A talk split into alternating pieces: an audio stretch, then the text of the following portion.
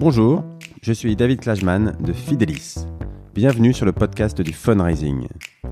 Un programme où nous discutons avec ceux qui font le fundraising en France aujourd'hui pour découvrir comment les associations et fondations construisent des relations équilibrées, durables et à grande échelle avec leurs donateurs. Dans cet épisode, je reçois Vincent Créalet, le directeur de la collecte grand public d'Action contre la faim. Vincent est une des figures de la collecte de dons en France. Il a travaillé pour plusieurs grandes associations et c'est un des administrateurs de l'Association française des fundraisers, l'AFF, depuis plusieurs années. Il adore continuer à apprendre sur le fundraising et il est toujours au courant des nouvelles choses qui se font à l'étranger ou dans les autres grandes associations. C'est donc une source de connaissances intarissables, alors ne perdons pas de temps et écoutons Vincent Créalet d'Action contre la faim.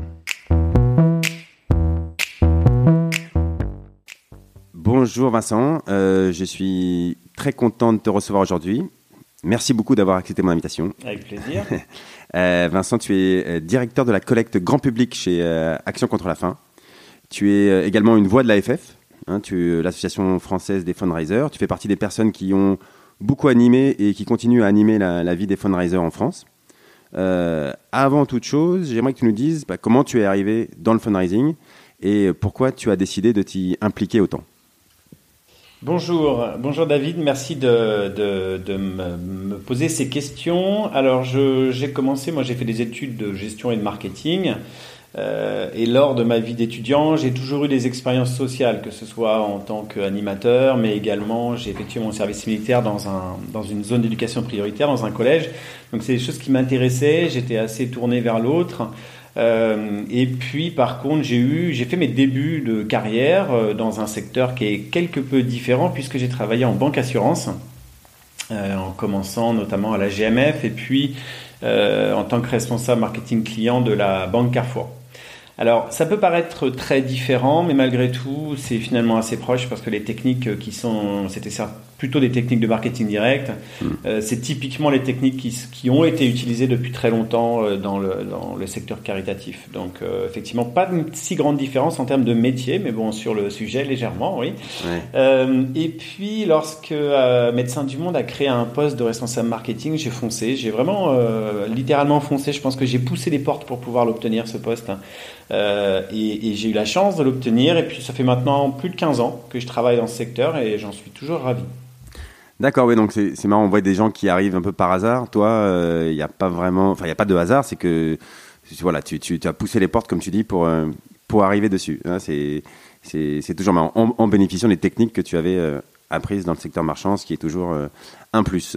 ok, ok, bon, ben, c'est très intéressant comme, comme, comme entrée en matière. Alors, bon, donc tu, as euh, été chez, été chez plusieurs différentes associations sur différentes causes. Euh, tu as vu beaucoup d'aspects différents du fundraising.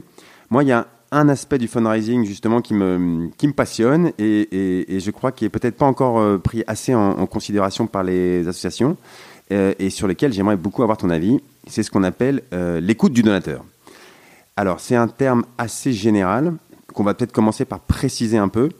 Euh, voilà, je, crois que le, temps de la, communication en masse où on délivre le même message à tout le monde est en train de finir. Euh, les associations, comme aussi dans le marchand, on a longtemps raisonné avec l'idée de bah, j'ai un message, je choisis un canal de diffusion et je, diffuse ce message. Aujourd'hui, ça, a été le courrier, ensuite l'email, maintenant les réseaux sociaux, mais euh, ce n'était pas un dialogue. Avant le digital, on ne pouvait pas vraiment euh, avoir ce dialogue, et maintenant on commence à avoir les outils pour, personnaliser des messages. Euh, alors, est-ce que, euh, est-ce que tu es d'accord avec cette analyse, et est-ce que tu peux nous dire comment toi, tu essaies de t'adapter à ce nouveau monde? Alors, c'est vrai que clairement, oui, bien sûr, je suis d'accord avec cette analyse, puisque c'est ce vers quoi on va tendre. Après, avant de tendre vers ça, euh, il faut un peu s'appuyer sur ce qu'on fait aujourd'hui, sur ce qu'on fait depuis quelques années et qui a fonctionné. Euh, et qu'on fait encore parce que euh, on n'est pas dans ce secteur. Je pense pas qu'on soit, comment dire, à la pointe de l'innovation sur sur sur cette écoute des donateurs. Et pourtant, on tend à l'être. aujourd'hui, nos méthodes de marketing effectivement, elle pourrait être qualifiée d'industrielle. On, est encore dans de la, méthode industrielle. Et pourtant, malgré tout, euh, tu parlais du marketing de masse, de ces envois de mailing. Pourtant, ils, fonctionnent euh, grâce à l'écoute des donateurs et plutôt à l'observation de leur comportement et à l'analyse de certains signaux.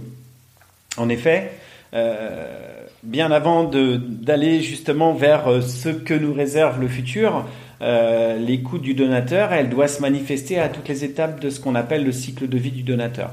Euh, toutes ces étapes, c'est bah, déjà le recrutement, la consolidation, ce sont des choses qu'on connaît déjà, mais qui aujourd'hui doivent être absolument travaillées euh, de façon euh, hyper euh, pointue. Sinon, on n'arrivera pas ni à fidéliser, parfois pas à recruter, mais non plus à fidéliser. On va perdre nos donateurs trop rapidement. Donc recrutement, consolidation, fidélisation, mais aussi en période d'éloignement ou de réactivation. On doit se rapprocher au maximum de leurs attentes. Ça, c'est les objectifs. Après, comment on va réussir à, le réaliser? Mais on doit se rapprocher au maximum de leurs attentes, de ce qui les touche, de ce qu'ils pensent pouvoir faire avec leurs dons. Et pour ça, euh, il faut bien observer leur comportement de don dans un premier temps et puis bien l'analyser. Euh, et à ce moment-là, la personnalisation des messages, le ciblage entre en action. C'est ancien, euh, c'est pas nouveau ça. La personnalisation, on le fait depuis la nuit des temps presque.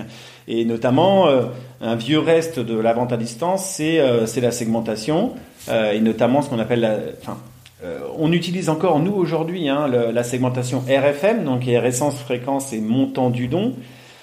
Cette segmentation, elle est ancienne, elle paraît presque obsolète, et pourtant, elle a le mérite d'exister, elle, euh, est fiable, elle est stable, elle permet d'analyser effectivement euh, le passage d'un segment à un autre de, nos donateurs. Donc, on sait bien qu'elle n'est pas suffisante, on sait bien qu'on doit aller plus loin, mais au moins, elle existe. Euh, après, tous les points de contact qu'on peut avoir avec les donateurs, ils peuvent nous servir à l'observation de leur comportement, de leurs attentes, et voire éventuellement des, reproches qu'ils peuvent nous faire. Euh, je pense au service relation donateurs notamment. C'est évident. Moi, j'ai le souvenir, il y a de nombreuses années, hein, de, de, ce que faisait SFR, par exemple, lors de l'avènement de la téléphonie euh, mobile, où euh, les, les plaintes des clients étaient intégrées dans les scores d'anti-churn pour justement analyser qui était euh, euh, prêt à quitter SFR ou qui effectivement était fidèle. Ben ça, oui, évidemment, c'est des choses qu'on doit pouvoir intégrer et pourtant c'est des choses qui sont anciennes aujourd'hui. les choses ont encore évolué, mais c'est important. Et puis l'écoute, bah, c'est les relations one-to-one qu'on peut avoir avec les grands donateurs. Ce sont les testateurs également, bien sûr, hein, le face-à-face. Euh, mais c'est également ce qui se passe en porte-à-porte, le téléphone, évidemment, euh, euh, puisque notamment lors de, hum, comment dire, lors de la période de confinement suite au Covid, on a, on a eu vu le téléphone presque comme un, un rôle, un outil qui avait un rôle presque social. les personnes non seulement n'étaient pas mécontentes qu'on les appelle, mais en plus de ça, elles étaient même heureuses de nous entendre. C'était effectivement assez étonnant d'ailleurs. Autre point d'écoute, bien évidemment, les réseaux sociaux, les contacts via notre site internet. Euh, on essaye d'optimiser toutes les occasions d'écouter le donateur. Maintenant, euh, on aimerait aller plus loin aujourd'hui. Voilà, ça c'est ce qu'on sait faire. On ne sait pas trop mal le faire, euh, mais effectivement, on aimerait aller plus loin. On aimerait lui proposer du contenu qui l'intéresse, mais pour cela, il faut qu'on en sache un peu plus sur son profil. Il faut qu'on en sache un peu plus sur ses agissements, sur ses engagements, euh, et ce, euh, afin de lui proposer le bon contenu et puis surtout euh, au bon moment, au moment où lui, il est sensible à ce contenu.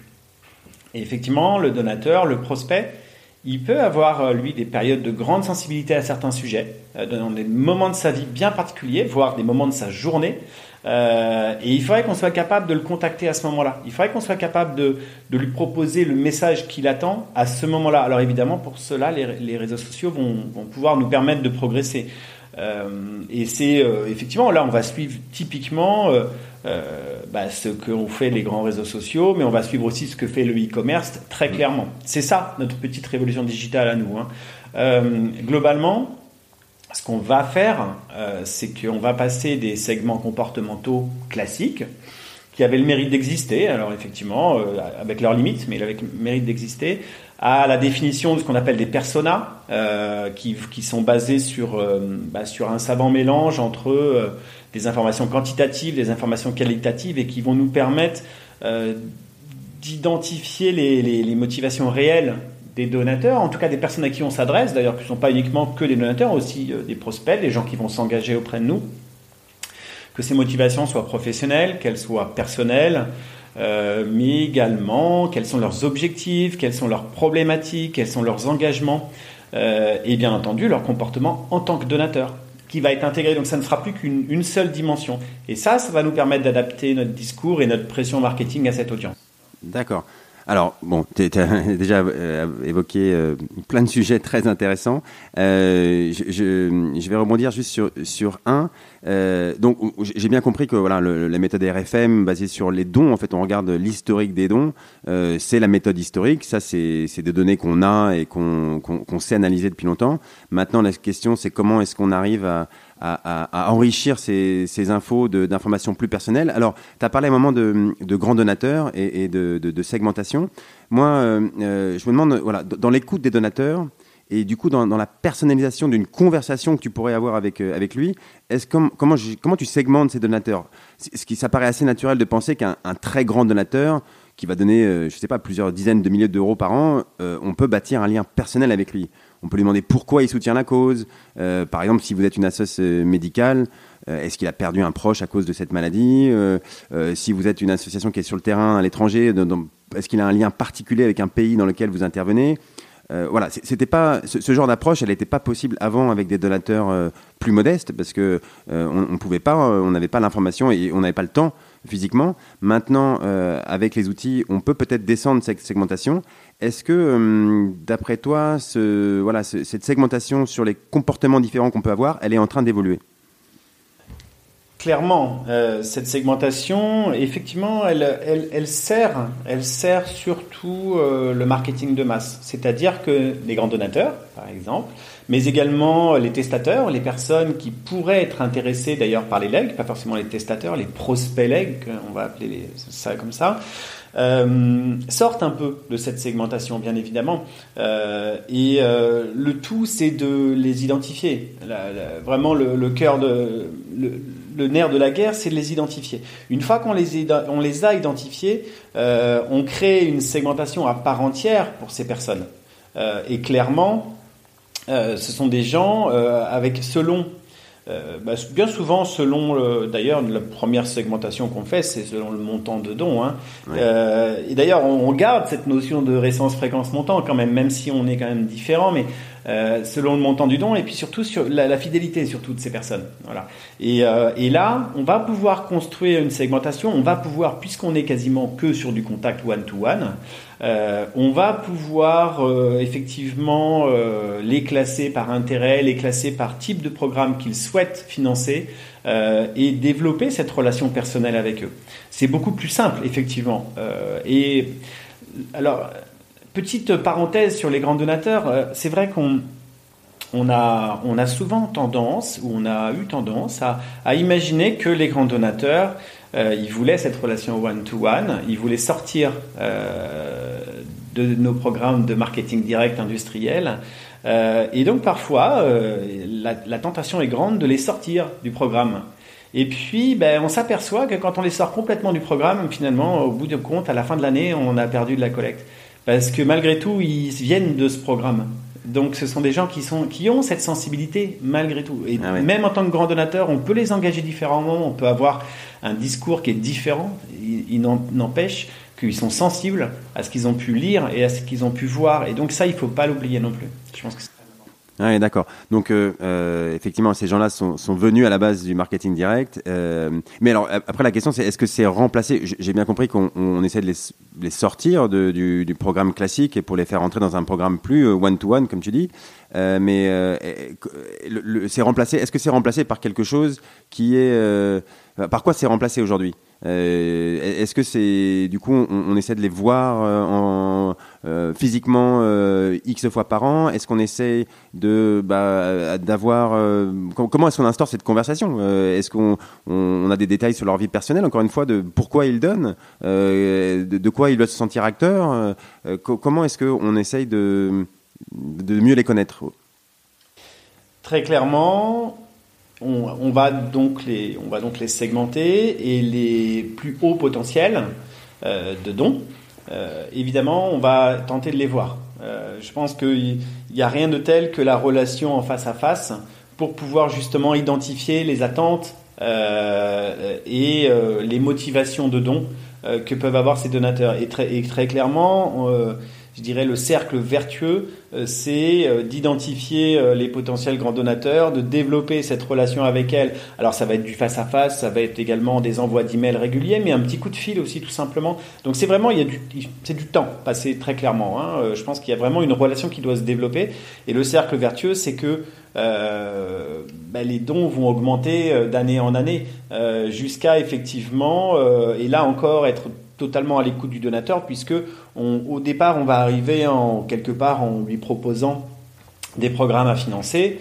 Euh, on peut très bien imaginer, et ça arrive, euh, qu'un donateur nous dise mais moi, je veux, euh, je veux participer à ce programme en particulier. Et, et effectivement, euh, nous, là, on, devient, et c'est exactement ce qui se passe avec, le, avec les testateurs, hein. on, a plus un rôle de conseiller presque comme un conseiller bancaire patrimonial. Euh, et d'ailleurs, il y a un, lien fort avec les banques privées, d'ailleurs, hein, qui est à établir, c'est très très clair, euh, que d'associations qui vient faire un appel aux dons. Voilà. On a une relation de confiance qui s'instaure, et c'est exactement le cas des testateurs. Hein. Ils veulent de l'écoute, ils veulent du conseil.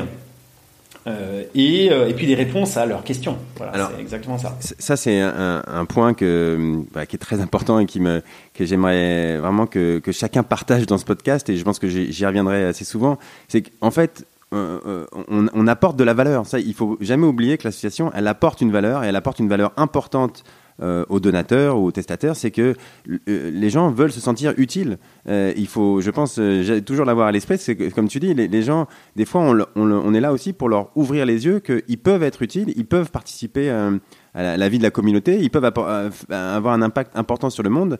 Et des fois, il suffit de leur ouvrir les yeux là-dessus pour, pour l'apporter, pour qu'ils soient vraiment euh, contents, pour que l'association ait changé leur vie. Quoi. Donc euh, euh, c'est un, rapport qui doit être équilibré, mais pour ça, comme tu dis, il faut leur parler. C'est ça le, la première étape, c'est que bah, il faut le savoir, il faut leur dire que bah, des fois il faut leur dire qu'ils peuvent devenir grands donateurs. ils, ils, s'étaient jamais vus comme des grands donateurs, ils avaient jamais réalisé qu'ils pouvaient avoir un, impact encore plus grand sur la cause qui leur est chère. Et ben, pour ça, il faut leur ouvrir les yeux et, leur dire que c'est possible. Mais pour ça, ben, il faut euh, instaurer cette, conversation. Euh, D'accord, ben c'est très, important. Alors, un, autre sujet, tout à l'heure, tu, as parlé du, canal. Euh, c'est un, un, une autre grande question souvent, c'est quel est le, meilleur canal pour interagir et pour instaurer ce nouveau mode de, de, de, de, dialogue, de conversation. Alors, bon, moi, évidemment, je, je, connais euh, très bien le téléphone. Euh, euh, je, sais que c'est un, un, canal qui, qui est bien là-dessus, puisqu'il permet d'avoir une conversation en temps réel, une vraie conversation, c'est-à-dire pouvoir réagir à ce que, en direct à ce que la personne dit, pouvoir poser des questions, de, de, de, de, changer la question d'après en fonction de ce qu'il a dit, du ton de la conversation, de, voilà, de, pouvoir euh, être réactif. Mais le web aussi permet, euh, dans une certaine mesure, de, faire la même chose. Est-ce que toi, tu, voilà, tu as un canal privilégié pour, euh, pour instaurer la, conversation? Alors, très clairement, aujourd'hui, moi, je, te rejoins. Hein. le téléphone, c'est un outil majeur. C'est un outil majeur pour pour instaurer effectivement cette conversation, pour écouter le donateur euh, et pour transmettre les messages qu'on veut passer, clairement. Et je dirais qu'aujourd'hui encore, on est bien meilleur euh, dans notre approche téléphonique qu'on ne l'est dans notre analyse des possibilités digitales. Voilà, ça c'est très clair. Après, ce qui est intéressant, c'est la complémentarité des moyens. C'est là que ça va être intéressant, c'est-à-dire que le téléphone, bien sûr, c'est un outil euh, voilà, qu'on utilise relativement bien aujourd'hui, qui est très important.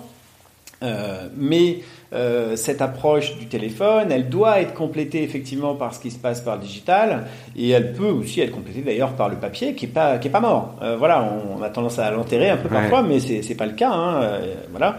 Et, et, effectivement, ce qui va être intéressant, c'est de c'est d'avoir cette approche un peu multicanal. Je pense que ça, c'est c'est on, on, est on est très clair là-dessus. après, le digital va nous offrir des possibilités qui seront moins. C'est deux types de dialogues différents. Euh, le téléphone, on va avoir quelqu'un qui va nous dire clairement. Euh, c'est un peu comme euh, si on additionnait un peu tous les, toutes les écoutes qu'on peut faire par téléphone, c'est un peu comme si on essayait de construire une, étude quali. avec des perceptions, avec les biais aussi que ça peut avoir, alors que le digital va pouvoir, va nous permettre en fait d'analyser euh, un peu plus les comportements sociodémographiques des personnes, ils vont pas forcément l'exprimer. Alors il y en a certains qui vont s'exprimer via les méthodes de, contact, mais ça, va surtout nous permettre d'écouter, euh, de les écouter, surtout en observant euh, ce qu'ils font, ce qu'ils aiment, ce qu'ils attendent. C'est vraiment là de l'observation fine de leur comportement, qui est une façon de communiquer. Ouais, ça pourrait être peut-être la, première étape pour être web, pour effectivement commencer à, les connaître et, et ensuite effectivement évoluer vers, euh, vers d'autres canaux plus personnels comme le, téléphone ou évidemment les rencontrer, ça c'est le, le, mieux, mais on n'en a pas toujours euh, les moyens. Euh, bon, voilà, souvent la réponse est multicanal, ça on, le sait bien, mais il faut savoir dans quel ordre et, et comment les prioriser. Ok, ok, bah c'est très intéressant. Alors, pareil, on, a, tu as abordé ce, euh, en, filigrane ce point-là, c'est la techno, évidemment. Euh, euh les outils euh, qu'on utilise sont pour avoir des, données et suivre des, gens, enfin suivre une conversation dans la durée. il faut pouvoir avoir des outils adaptés. Alors, aujourd'hui, moi, je vois encore beaucoup d'associations qui qui gère tout avec euh, avec Excel, pour le dire clairement. Alors moi je pense que à un moment il faut que faut être un peu dur et un peu être euh, réaliste. les assos qui, n'investissent pas dans leur technique euh, sont amenés à disparaître. Je pense que moi c'est mon avis, c'est que les tableaux Excel c'est c'est fini quoi. Un jour il faut pour arriver dans le monde de, de demain, c'est un investissement dans la technologie. D'ailleurs, toi qui viens du monde marchand euh, à la base, enfin qui est passé par le monde marchand au début. Je, pense que la différence forte entre le marchand et le non marchand, c'est que euh, le marchand investit beaucoup dans la techno, alors que peut-être que le non marchand a, tendance à investir un peu plus dans, les hommes. Euh, est-ce que toi, tu as le sentiment d'avoir assez investi chez ACF ou avant dans ta vie avant dans la technologie? Effectivement, il y a un vrai, euh, il y a une vraie contrainte hein, lorsqu'on travaille dans le monde marchand, c'est que euh, l'utilisation euh, des dons est évidemment tracée, et c'est plutôt une bonne chose, mais observée aussi hein, par mmh. certains observateurs externes, mais par le donateur aussi. Hein. On a des comptes à rendre aux donateurs. Et, le, et l'investissement sur la techno, c'est pas forcément quelque chose qui est très évident à l'esprit des donateurs. Donc c'est vrai qu'il y a sans doute un retard, c'est même euh, certain, un retard qui a été pris par le secteur, à part quelques ONG euh, que on pourrait appeler novatrices. Je pense, euh, si je peux donner un exemple, moi je pense à Greenpeace par exemple. Greenpeace ont souvent été à la pointe. C'est toujours intéressant de voir euh, des techniques de marketing. Euh, voilà, ça c'est un exemple. Mais euh, c'est vrai qu'on a sans doute du retard. Hein, et, et, très clairement, lorsque nous on est en train de sortir de nos bases de données gestion, euh, même s'il existe aujourd'hui des vraies avancées. On est, on est déjà en train de travailler sur du CRM, mais on est encore loin de ce qui se passe dans le dans le e-commerce, par exemple. Voilà. D'accord. Et toi, tu penses que c'est C'est parce que euh, on, a toujours peur de devoir rendre des comptes au donateur qui va nous demander ah pourquoi on est à euh, pas à nos 80%, euh, enfin 20% de frais de fonctionnement. Ah, on est, pourquoi on est passé à 25% Est-ce que tu penses que ça aussi, c'est c'est en train d'évoluer. Moi, j'ai le sentiment que les donateurs, c'est des, des, des, patrons de, petites entreprises, euh, c'est des gens qui travaillent dans les grands groupes. Est-ce qu'on on peut oser avoir un discours franc avec eux là-dessus en disant, voilà, il y a de l'investissement, euh, c'est indispensable pour mieux servir la cause. Euh, est-ce que aujourd'hui, les, gens ne sont pas prêts à entendre ça? On doit, on doit avoir un discours franc avec eux, euh, effectivement, sur les investissements. Nous, on, on vient de le vivre. Hein. On a changé d'outil de, de, gestion de la base de données très récemment. Il y a eu des effets collatéraux. Une migration de base, c'est surtout la base ACF, elle est quand même conséquente une migration de base euh, qui s'est passée en plus en fin d'année, donc euh, vraiment on a, on a, cumulé les difficultés. Bah, oui, il y a eu des effets collatéraux, il y a eu des retards, notamment sur l'envoi des reçus fiscaux. Donc euh, beaucoup de, de, personnes mécontentes, euh, clairement. Hein. Euh, et, et, du coup, on, on, a eu ce discours effectivement il faut être très franc, être très clair, expliquer euh, ce qui se passe. Oui, on a changé d'outil de base de données, voilà pourquoi on en a besoin. Bien sûr, voilà combien ça coûte. Je pense que le coût euh, des outils, euh, ils peuvent le trouver quelque part hein, dans, dans, dans, nos comptes de résultats. Donc c'est vraiment pas un souci. par contre, il est vrai qu'il y a quand même une notion sur laquelle on a du mal à déroger, à laquelle on a du mal à déroger, et que malgré tout les donateurs regardent de près, c'est les ratios. Euh, et effectivement, on investit beaucoup sur des hum, techniques de collecte de fonds et on investit beaucoup moins euh, sur les outils. Et surtout, euh, oui, c'est exactement ça. A plutôt tendance à investir sur ce qui va nous permettre d'acquérir ou de fidéliser et de collecter de l'argent assez immédiatement. les outils, c'est plus du travail de long terme mais on est en train on d'y venir. Mais je, pense très sincèrement qu'on a du retard. Euh, et que euh, on va combler ce retard. Alors après, effectivement, on est dans une année aussi. Euh, bah, tu parlais d'Excel, ben oui, bien sûr, on a encore, hein, on on a encore de l'Excel pour, euh, pour avoir euh, un peu d'Excel, c'est très bien, mais, mais j'ai vu des associations qui gèrent toutes leurs leur, leur dons, leurs bon, Après, c'est vrai que vu la taille de la base, on pourrait pas. Donc là, on a un outil qui est tout à fait euh, performant, mais euh, qui qui va être amené à évoluer par des modules qu'on prendra au fur et à mesure. Mais c'est vrai que bon, ce sont des investissements quand même importants. Euh, et il est vrai aussi que bah, cette année, euh, cette année, elle est, elle est particulière hein, parce qu'on vient de, effectivement, on vient de, de vivre une année euh, euh, compliqué avec euh, la période de confinement et de crise sanitaire. Euh, typiquement pour, pour Action contre la faim, ça nous a obligés à annuler des événements qui sont collecteurs, donc le budget est un petit peu tendu cette année et moins tourné vers l'investissement. Mais clairement, c'est une question de c'est une question de temps et effectivement les modules qui sont un peu plus euh, tourner vers les, vers les donateurs de CRM, et je pense notamment aux grands donateurs et aux testateurs, euh, clairement, euh, oui, on va, on va les installer et on va, on va sortir un petit peu de cette, de cette façon de, de, travailler. Et, et, aussi quelque chose que je vois assez souvent dans les associations, c'est que en fait l'investissement, des fois elle, elle, le limite à la partie technique. J'ai acheté un CRM, j'ai mis en place une base de données, etc. Mais mais en fait, derrière, l'humain derrière qui, qui, va opérer ces bases de données, ces CRM, c'est souvent là que l'investissement n'est pas fait. Et euh, parce que c'est bien d'avoir des données, mais si on ne sait pas les sortir dans le bon ordre, etc., ça n'a aucun intérêt. Et souvent, euh, voilà, il faut voir ça sur, sur du, moyen long terme euh, et, et, et, avoir les, les, hommes derrière pour gérer ça. Donc savoir expliquer pourquoi on a ce budget homme, etc. Et je sais bien que c'est pas évident parce qu'on a toujours peur d'avoir une une sanction euh, de la part du donateur qui comprend pas bien. Mais euh, je pense que c'est important de, de savoir leur, leur, expliquer. Alors après, c'est plus facile à, à dire qu'à faire. On est d'accord. J'ai cette chance d'ailleurs. Euh, j'ai cette chance chez ACF, c'est qu'on a effectivement investi sur l'humain. Et donc j'ai des statisticiens, j'ai des informaticiens qui travaillent sur cette base de données. Donc effectivement, on a pour, ce, pour le coup, on a cet investissement-là. Ouais, ouais bah, c'est très bien. Il faut, faut, montrer la voie. Alors, euh, du coup, tu, tu parlais du, du, Covid. Je pense que c'est difficile de ne pas parler de, un petit peu de ça. Euh, Est-ce que justement, c'est pas le, le, bon moment puisque les, les, les le face-to-face -face est ralenti, enfin qu'on a moins d'événements, peut-être euh, un petit peu moins de choses à faire dans l'année, euh, bah, du temps qui s'est libéré. Est-ce que euh, c'est un bon moment pour pour, euh, euh, se poser, réfléchir à, à, ces prochaines années, à l'investissement qu'on doit faire et, euh, et, aller vendre ça à son conseil d'administration. Complètement. Complètement. Et c'est surtout le cas, effectivement, des, oui, des collègues qui ont été annulés dû à des événements d'événements. Clairement, clairement, c'est le moment de revoir son modèle. Il hein. n'y a pas de doute là-dessus. Mais pas dans la, enfin pas complètement. C'est-à-dire que oui, le face-to-face s'est arrêté pendant trois mois, mais il a repris.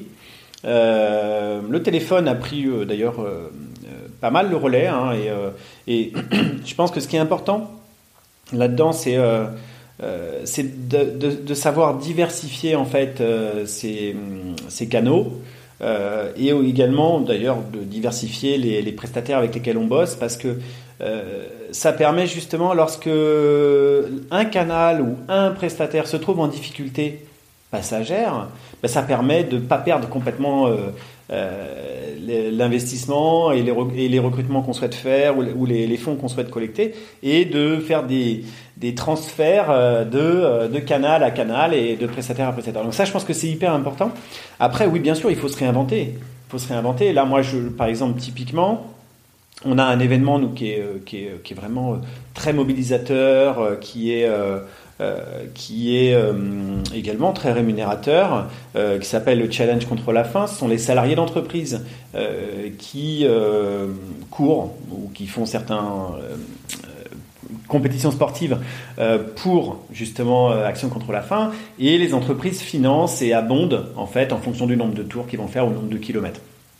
Et puis bah, évidemment, le gros de... Alors il y en a un peu partout de ces challenges et, le plus gros est à la défense. C'est un événement majeur, euh, il y a beaucoup de monde, ça, ça fédère les salariés, ça fédère les, les salariés d'ACF aussi qui se retrouvent tous là en tant que bénévoles. Et, euh, et ben, bien sûr on n'a pas pu le tenir, c'est évident. Et en fait on l'a digitalisé. Et, euh, et, donc on a développé un, avec des partenariats, avec un partenariat avec un, une application, euh, un challenge collecté. Et, ça, qui a eu, enfin qui a, parce qu'il est en cours, un très très gros succès. Voilà. Ah Donc là, il, il, s'agit de savoir se réinventer et de pas rester euh, sur euh, bah, la constatation, l'observation des, des, chutes de recettes, mais plutôt essayer de trouver quel est le moyen euh, de finalement redresser la barre et peut-être revoir notre modèle qui est trop dépendant justement de, de, de ce type d'actualité. Oui, oui, alors euh, je, je, pense qu'il y avait des associations qui étaient, qui étaient prêtes à, à ça, à se réinventer, à, qui avaient prévu peut-être, enfin, qui avaient des scénarios de crise. Euh, bon, c'est vrai que c'était pas évident de, de, prévoir ça, mais il y a des associations qui ont l'habitude de gérer des crises et qui ont peut-être plus, euh, euh, voilà, mis en place des stratégies euh, assez rapidement, qui ont été agiles, et, et d'autres pour qui c'est plus compliqué. Donc, toi, tu penses que, ouais, vous êtes vous, en profitez pour, euh, pour réagir et pour se réinventer. Je pense que effectivement, si c'est un, bon message à passer, et, et, euh, il faut essayer de faire euh, avec la situation et de, faire son, mieux.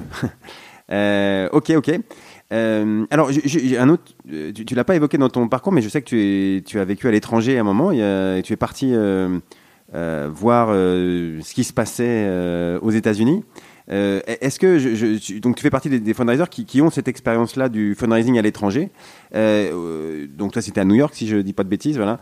Euh, est-ce que je, voulais en profiter pour t'en parler et savoir est-ce que dans les différences culturelles que tu as pu voir entre le, le fundraising ici et, et aux États-Unis, est-ce que tu as des choses à partager ou on, a, on aurait des choses à apprendre du, du fundraising américain? Très clairement. Euh, c'est vrai que ayant eu cette, cette expérience aux États-Unis, j'ai pu observer euh, ce qui se passait aux États-Unis, mais plus globalement dans les pays anglo-saxons. Et, euh, c'est vrai que c'est, ils sont vraiment un terrain d'observation passionnant. Là-bas, tout est propice euh, à faire du fundraising. La collecte de fonds, ça fait partie de leur culture.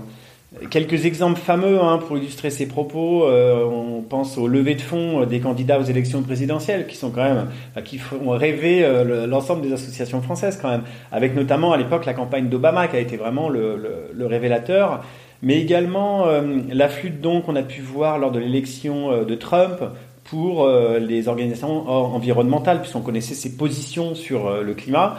Bah, du coup, en réaction, donc le don est utilisé aussi pour réagir de façon politique. Donc ça c'est aussi intéressant. Et puis euh, c'est vrai que les Américains, euh, ils ont, euh, voilà, c'est quand même, euh, ils sont assez forts dans la, la, création de concepts, dans la créativité, évidemment en utilisant la technologie. Euh, c'est là-bas qu'est né le Giving Tuesday. c'est là-bas qu'est né le peer-to-peer également, qui est vraiment intéressant. Alors en France ça prend un petit peu, ça viendra. Moi, je, moi, j'y crois très fort hein, pour le coup. Mais euh, euh, le peer-to-peer, typiquement, euh, ça représente aux États-Unis 50% des dons en ligne. Ah oui. Donc c'est majeur. Euh, c'est également là-bas, bien sûr, qu'est né euh, Facebook Fundraiser. Autre exemple qui est quand même incroyable, qui est issu du peer-to-peer. 2 milliards de dollars euh, depuis sa création en 4 ans. Ça a, ça a collecté 2 milliards de dollars. Donc oui, je pense que c'est un terrain de jeu intéressant pour nous, euh, les États-Unis. Et y a, ils ont ce petit, cette petite chose en plus, c'est que ils ont une tradition culturelle qui est un concept marketing à lui tout seul qui s'appelle le give back. Et le give back, c'est rendre à la société ce qu'elle nous a donné. Et, et c'est vrai que moi, au, quotidien, c'est un peu pour ça que je fais ce métier. J'aimerais bien qu'on participe à, à, créer un give back à la française. Ça serait un, ça serait un bel enjeu pour nous, je trouve. Oui, oui, bon, on dit souvent, nous, euh, le give back, on, estime que c'est plutôt à l'État de le faire. Voilà, on dit souvent que eux, euh, ils ont cette tradition de, donner parce qu'ils ont payé leurs études, parce qu'ils ont payé pour leur santé, et donc euh, quand ils ont réussi, ils aiment bien donner la chance aux, autres de pouvoir faire la même chose. Mais effectivement, c'est toute une tradition culturelle qui euh, qu'il faudrait importer, mais il y a des, bonnes choses. Alors Facebook fundraising, c'est un, autre grand sujet. Euh, euh, je pense que ça méritera un, épisode entier là-dessus, parce que ça marche très bien effectivement, mais il faut savoir il faut savoir bien l'utiliser. Et effectivement, le peer-to-peer en France, il y a, plein de choses qui existent. Hein. On n'est jamais à la traîne, mais, peut-être qu'on on a tendance à, mettre l'outil et voilà et oublier peut-être un petit peu tout ce qu'il y a autour et, euh, et, changer les cultures. Évidemment, ça se fait pas facilement quoi. Euh, mais on fait quand même plein de choses très bien. Hein. Je, je... On a et on plein de choses mieux qu'eux aussi. Euh, ok, ok. Bah écoute, euh, vraiment c'est c'est super intéressant et euh, je comme je m'y attendais, on, on, peut parler encore de tout ça très longtemps, mais euh, mais à un moment, bah il faut il faut limiter l'épisode, sinon ça devient trop long. Alors je, je avant, avant de nous quitter, je, voudrais que tu as, parlé de se réinventer. Il y a une question que j'aime bien poser à la fin, c'est est-ce que tu peux nous dire comment tu, toi, euh, Vincent, tu, arrives à progresser dans ton métier? Euh, Est-ce que tu as des habitudes, des techniques pour, euh, pour continuer à apprendre, comme tu dis, à se réinventer, à sortir de son bureau à un moment et de son ordinateur pour, pour voir ce qui se passe ailleurs? Voilà. Comment tu, te, tu te disciplines là-dessus?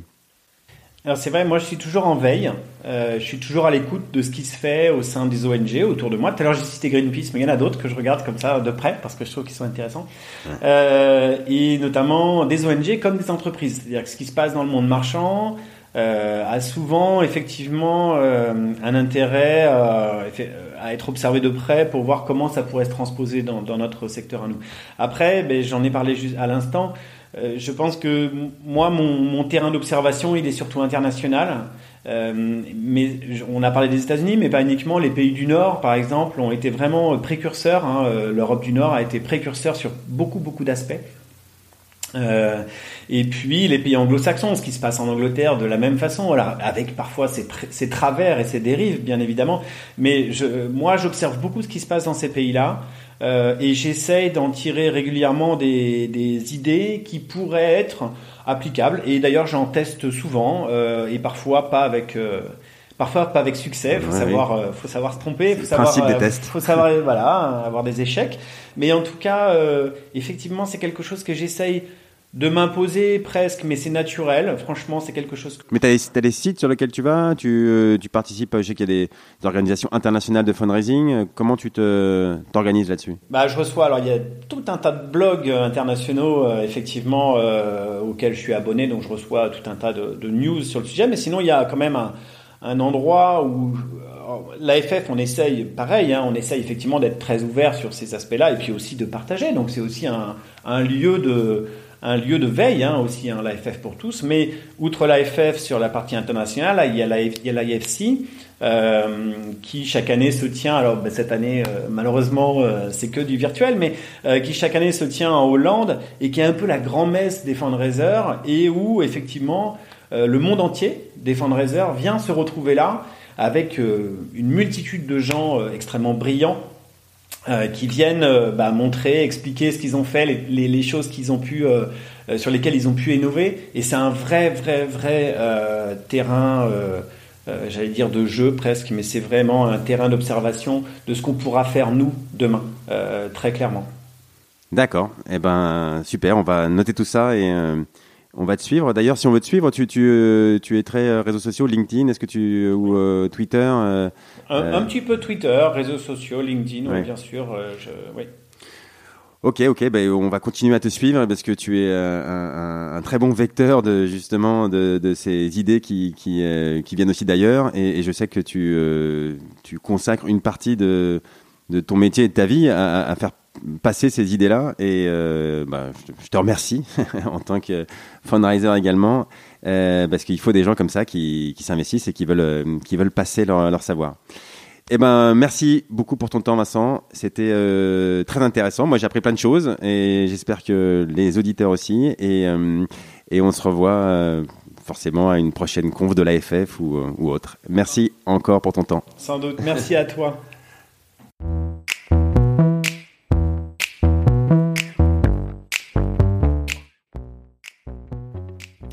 Bravo, vous avez écouté cet épisode du podcast du fundraising jusqu'au bout.